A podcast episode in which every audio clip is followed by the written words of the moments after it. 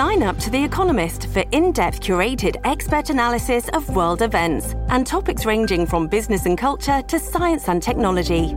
You'll get the weekly digital edition, online only articles, curated newsletters on politics, the markets, science, culture, and China, and full access to The Economist Podcast Plus. The Economist is independent journalism for independent thinking. Go to economist.com and get your first month free.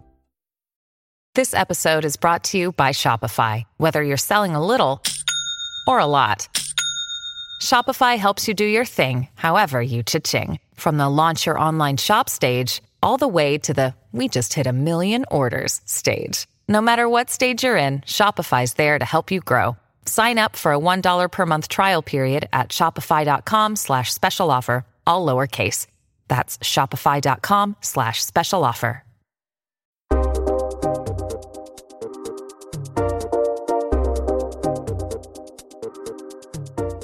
This is C SPAN's The Weekly. I'm Steve Scully in Washington. Our conversation with Jerry Seib. He is the executive Washington editor for the Wall Street Journal. Later this summer, his new book, We Should Have Seen It Coming. We'll talk about that in just a moment. But first, Jerry Seib, let's talk politics. And we're still about two months from the conventions, several more months before the election. But according to one of the latest national surveys, Joe Biden is up 14 points over President Trump in the New York Times Siena College survey. One of the lessons, of course, from 2016 tell me what the battleground states are doing. So, in those polls, Michigan, Pennsylvania, Florida, Arizona, and Wisconsin, Joe Biden is also ahead. So, at this moment in the campaign, give us your snapshot. Where are we? Well, you know, I talked to a Democratic analyst um, who just told me before we, you and I started talking, that if the election were held today, there's no doubt Joe Biden would win hands down. But, and unfortunately, from the Democrats' point of view, the election is not being held today. So I think there are two thoughts that come to mind. One is that four months represents a lifetime in politics today, and particularly in the politics of Donald Trump's presidency. I mean, think of the things that have happened over the last four months that none of us could have possibly seen coming. And second, you know, this is a, a story that's familiar at this stage the alternative to the incumbent always looks a little better than that alternative tends to look when you get closer at hand. And so, um, you know, when the when the election gets nearer, uh, every election that I can recall in recent memory um, closes down. It gets tighter, not not uh, looser at the end. So, you know, I don't know whether this is the high watermark for Joe Biden or not, but um, there's a long way to go. It's an uphill climb for Donald Trump. He's got a couple of big advantages. He's still got a a financial advantage. He has raised a lot more cash, although that financial advantage is narrowing. He has a very robust um, social media presence that the Democrats can only envy at this point. And there is still the possibility, and I think this is a key, of that V shaped economic recovery, which is to say a sharp bounce back from the coronavirus. I think that looks a little less likely than it did two weeks ago. But still, if that happens, I think it's a game changer, and we'll see. And of course, we are old enough to remember back in 1988 when then Governor Michael Dukakis had a 17 point lead over George H.W. Bush, only to lose that election. Of course, that was 1988. This is 2020. Right, uh, but Steve, you know, you and I were we both were around, and that's one of the elections I had in mind when I delivered my cautionary tale uh, uh in answer to the first question.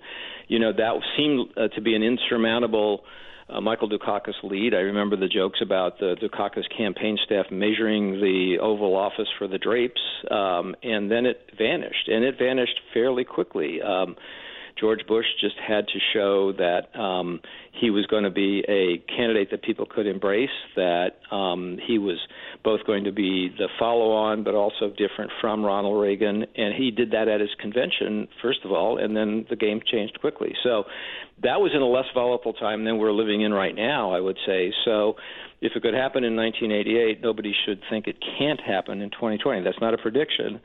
Again, it's a cautionary tale. And of course, this year, as you well know, the conventions, at least for the Democrats, will be very different. And you have to think that the Republicans are going to make some changes as well as they approach Jacksonville in late August. Yeah, we've been talking here at the Journal about this a lot in the last couple of days. It's going to be totally different. You know, if you've been to lots of conventions, and for better or worse, I've been to a lot, there's no there's no comparison between what happened then and what's going to happen now. The Democrats will barely have a convention. It'll be a convention mostly in name. Um, and it'll be an acceptance speech and a lot of virtual party activity ha- that's conducted not in person but rather online. I think the Republicans will have much more of a in-person get-together in Jacksonville, but even there, it's going to be different. And the actual nominating will happen in another city in Charlotte because that's where the convention was supposed to be. So there is no comparison between what conventions used to be and what they are now. I think the one thing that doesn't change is that for years and years, the most important part of a convention wasn't really the convention, but the acceptance speech and what kind of impression it leaves and what sort of um, voter reaction it produces. That's still going to be the case. So, whatever else happens in convention weeks, the Thursday night speech, first by Joe Biden and then by Donald Trump, those will still be important events. Jerry Seib, give us your assessment three and a half years into his presidency. How can we understand Donald Trump? Because he is clearly a very different type of person to have ever held this office. You know, it's a complicated question because he's a complicated guy, but I think basically he is somebody who um, senses the grievances of the people in his base, who has succeeded by telling them they are right about the political establishment, that it's not had their interests at heart, and that uh, he, like his the people in his base, um, kind of uh, is kind of looked down upon by some people in the establishment, and Donald Trump relishes that. And he is basically a disruptor. I think that's the most important word to keep in mind. He did not come to this town or into into into politics to carry on traditions. He came to change them. And I, I think about the very first uh, moment of the very first uh, Republican presidential debate in 2016 when Bret Baier of Fox News said, Who on this stage uh, will not commit to supporting the Republican nominee at the end of this process, regardless of who it is. And Donald Trump's hand was the only one that went up. And so that tells you that he said the establishment is broken, the status quo doesn't work for a lot of people, including for me, and I'm here to change it, not to um, basically pay reverence to it. And that's the way he's carried that out. It's it's uh, it's kind of a politics of grievance, I guess you might say. Um, but a lot of people who support him feel aggrieved, and he uh, personifies those feelings for them. He tells them those feelings are legitimate, and he sets out every day to act on them. Now, you can argue that he's not very uh, adept or efficient uh, or organized in acting on them, and that would be a fair criticism.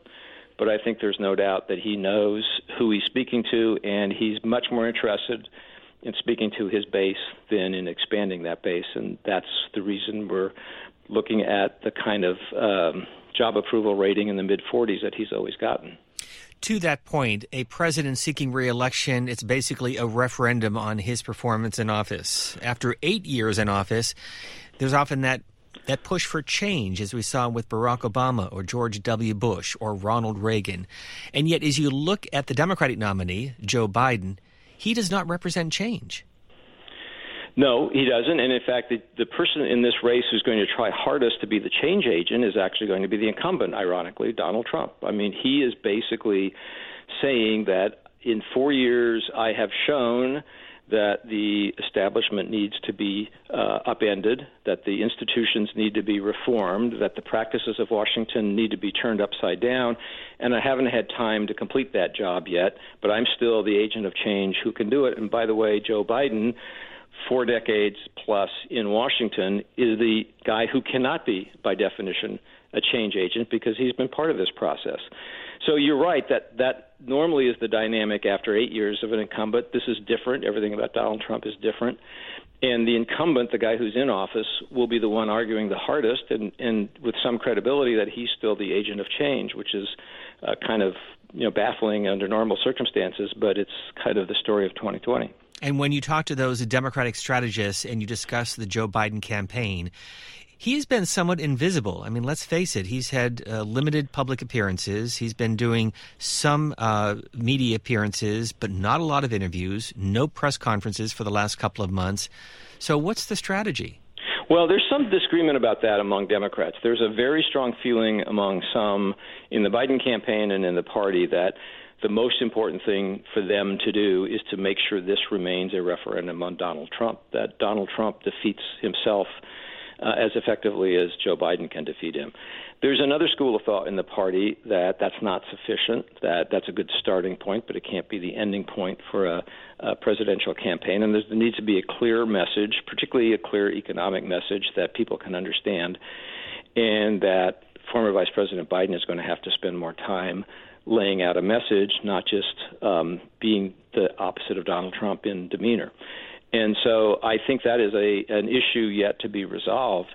Um, because I think there is um, there is a, a feeling that as long as this is a referendum on the incumbent, let's just stay out of his way. So the polls that you're looking at right now, my sense is you're wary about those numbers. I'm wary. I, I am um, for a couple of reasons. One, as I said, you know, um, it's early. Um, this is the season of maximum uh, discontent with Donald Trump in some ways uh, because there is a you know, an X factor in polling that everybody, including us at the Wall Street Journal, have grappled to come to terms with, which is, is there still a hidden Trump vote out there? Um, you know, I, I'm not sure that. Uh, I'm sure there is. I'm not sure how big it is. Uh, a vote that doesn't show up uh, in the polls, um, and I think also because I mean let's let's not forget that Hillary Clinton won the popular vote by three million votes in uh, 2016 has still lost the presidential election. So um, there is a there there would have to be some considerable cratering uh, by the Biden campaign before that became a realistic scenario. But I think um, long way to go down this road. Let's talk about your book. We should have seen it coming. It will be released in late August, and you're talking about the rise, the climax, and the decline of a great political movement. How so? Well, I think you know I got to I got to town um, to Washington um, in in uh, 1980, uh, which happens to be the year that Jimmy Carter lost the presidency to Ronald Reagan, and a conservative um, revolution occurred. And I think the conservative movement was, for years after that, the most important, the most interesting political movement in the country. Um, and it has uh, it, it changed politics, it changed the debate, it moved the country to the right, and over the arc of the last four decades, I think it's arguably the most important political movement of our times. And then a funny thing happened in 2016. Donald Trump, who's not really a conservative, um, he's a populist, uh, he's a pragmatist, he's a nationalist, but he's not really a classic conservative by anybody's definition, um, moved in and took over the Republican Party, which had been the Reagan Conservative Party for four decades. And I think the way that happened is a, a fascinating tale. So that's what I try to tell and you know, the title of the book sort of gives you the bottom line of the analysis, which is we should have seen it coming. Um, you know, there were lots of signs over the preceding, say, 20 years that there was a populist movement within the Republican Party that was gaining strength. Um, the party itself was changing, was becoming more blue collar, um, more uh, rural and midwestern, and less coastal. Um, and you know, you had Pat Buchanan, you had Ross Perot, you had Sarah Palin you had the Tea Party, all of which basically were, in one way or another, precursors to Donald Trump. And so I think there was a tendency to dismiss those movements as being minority or even fringe movements, but in fact, they were signaling a big change within the heart of the conservative movement. And of course, the subtitle of the book, From Reagan to Trump, a front row seat to a political revolution. Let's go back to the west front of the Capitol, January 1981. Ronald Reagan calling government the problem and then he had this to say We are a nation that has a government, not the other way around. And this makes us special among the nations of the earth. Our government has no power except that granted it by the people. It is time to check and reverse the growth of government, which shows signs of having grown beyond the consent of the governed. It is my intention to curb the size and influence of the federal establishment and to demand recognition of the distinction between the powers granted to the federal government and those reserved to the states or to the people.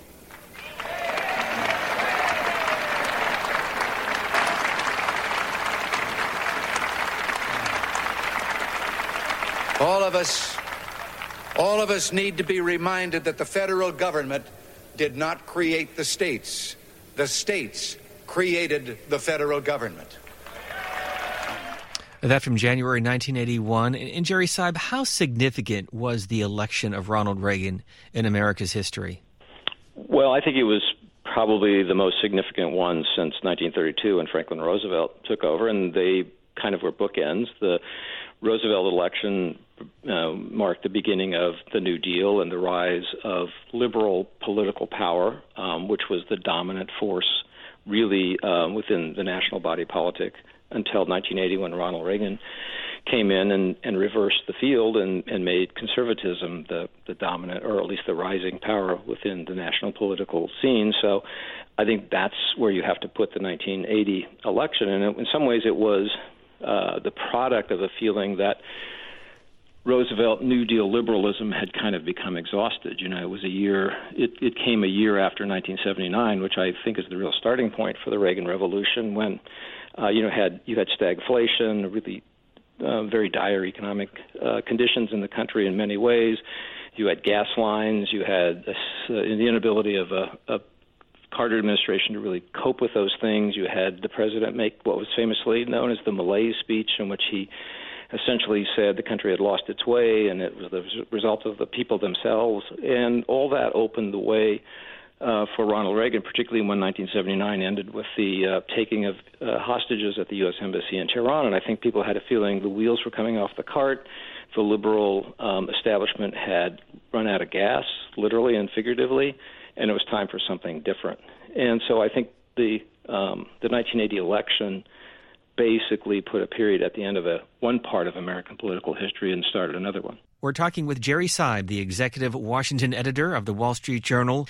And of course, after the election of Ronald Reagan and George H.W. Bush, 12 years of Republicans in the White House, we saw the election of Bill Clinton in 1992. In his midterm election in 1994, an upstart in the House of Representatives, at the time the House Republican whip, Newt Gingrich, presenting what he called a contract with America.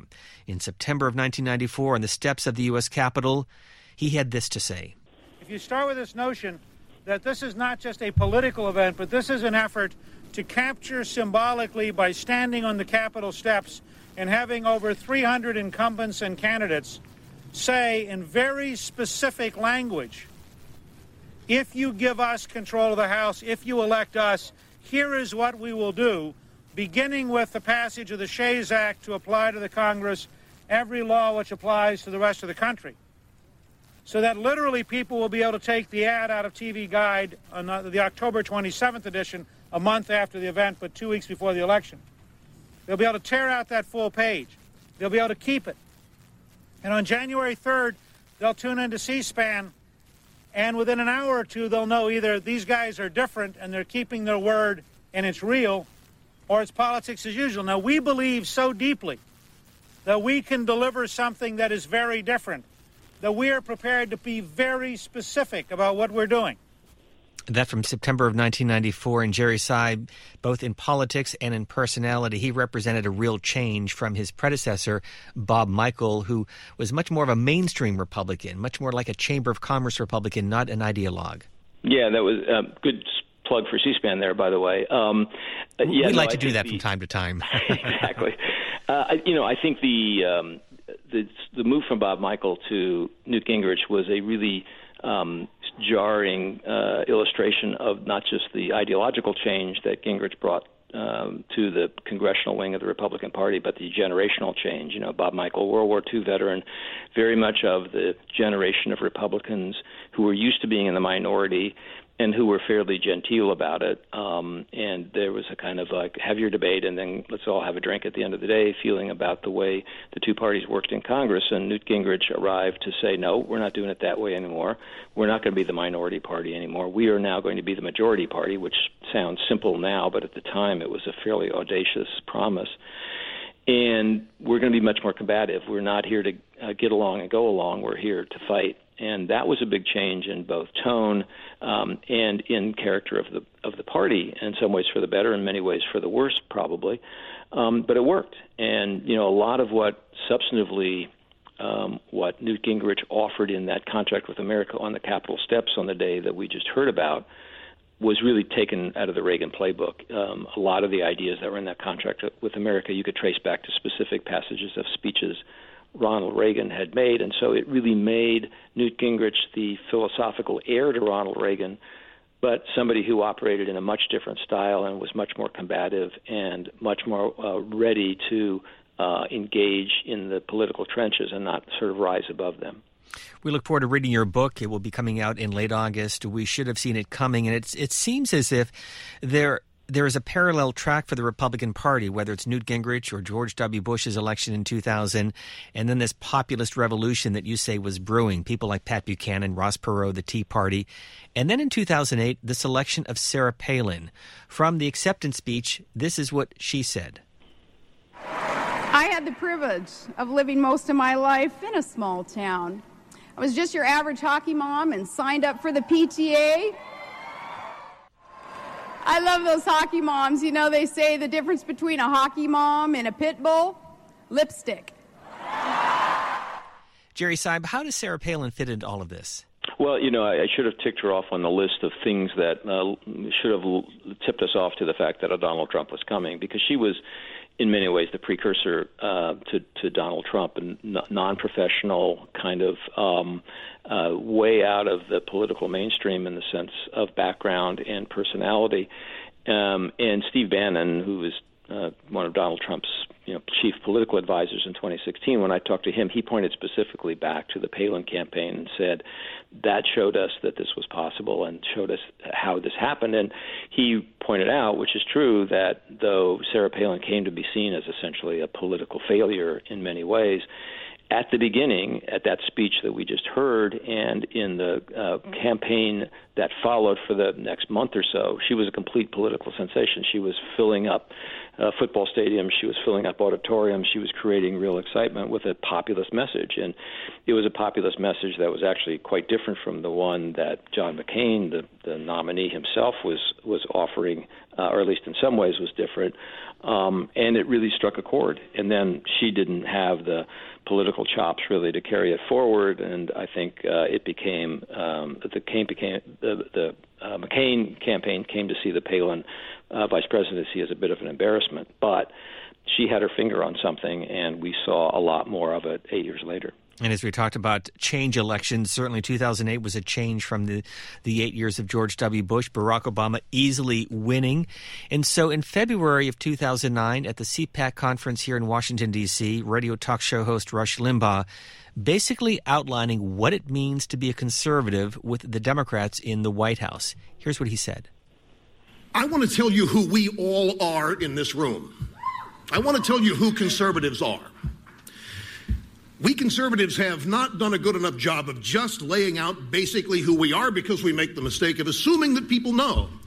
Well, what they know is largely incorrect based on the way we are portrayed in pop culture, in the drive by media, uh, by the Democrat Party. Let me tell you who we conservatives are. We love people.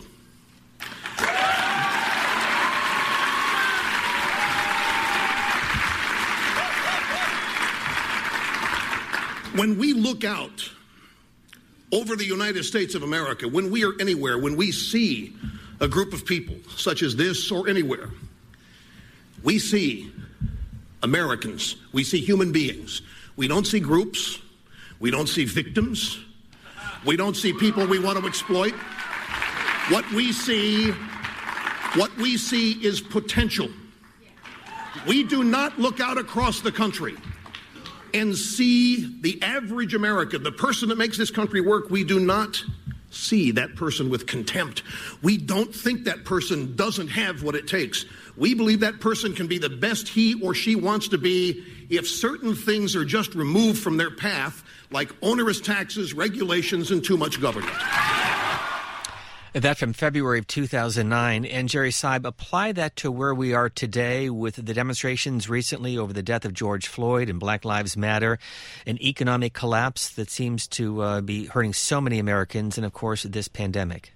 Well, I think, first of all, you hear in those words a real kind of populist theme. And you know that's really what developed uh, in the in the ensuing years, and so it was kind of on display there.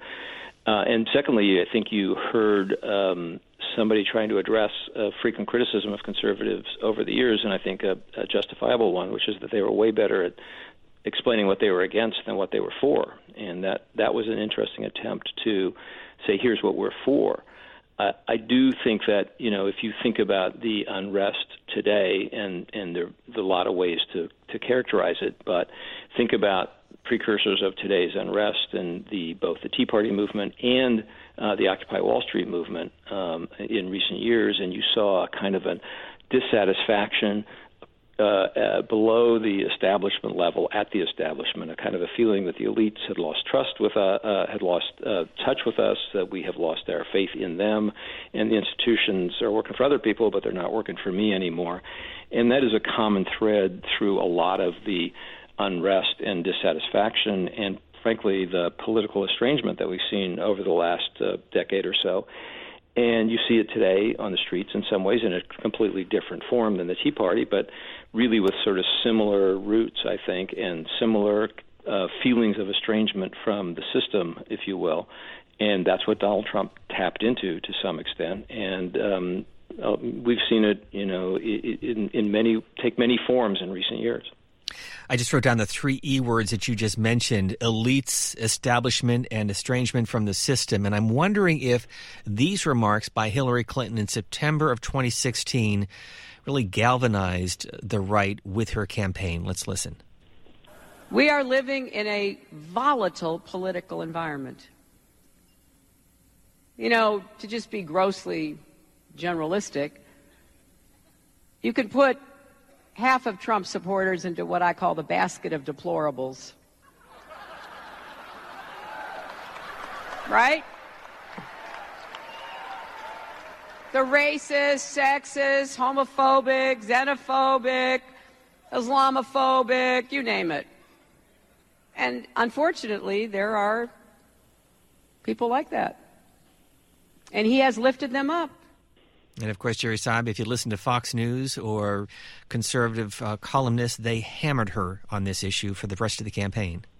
Well, yeah, and it was if you probably if you want to point to one moment in which I think she lost the election, that might have been it because it was a a way of saying um, to to Trump supporters, um, not I understand your uh, dissatisfaction, but rather uh, you're you know, you're wrong to feel that way, and you're a morally inferior person. And I think that you know once that happens, you've locked in the Trump base. And you know one of the things to keep in mind about um, 2016 is that you know, Hillary Clinton lost that election as much as Donald Trump won it. Uh, somebody reminded me today that 54% of Americans didn't want Donald Trump to be their president. That's the number of people who voted for Hillary Clinton and third party and independent candidates. And so you know, in a way, I think Hillary Clinton did not have voters to drive away from her column, and yet I think she did it in some ways. And one of the things that's interesting about, to go back to where we started, about the current election, is that Joe Biden, whatever his pluses or minuses, his merits and demerits, he does not attract nearly that kind of intense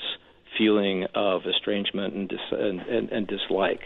Um, you know, there was a in our polling the the number of people who said they strongly disapproved of Hillary Clinton was twice as high then as it is for Joe Biden now. So that's not there this time around, and I think that's um, that's a factor that has got to make Democrats feel better right now. So no hard edges for Joe Biden.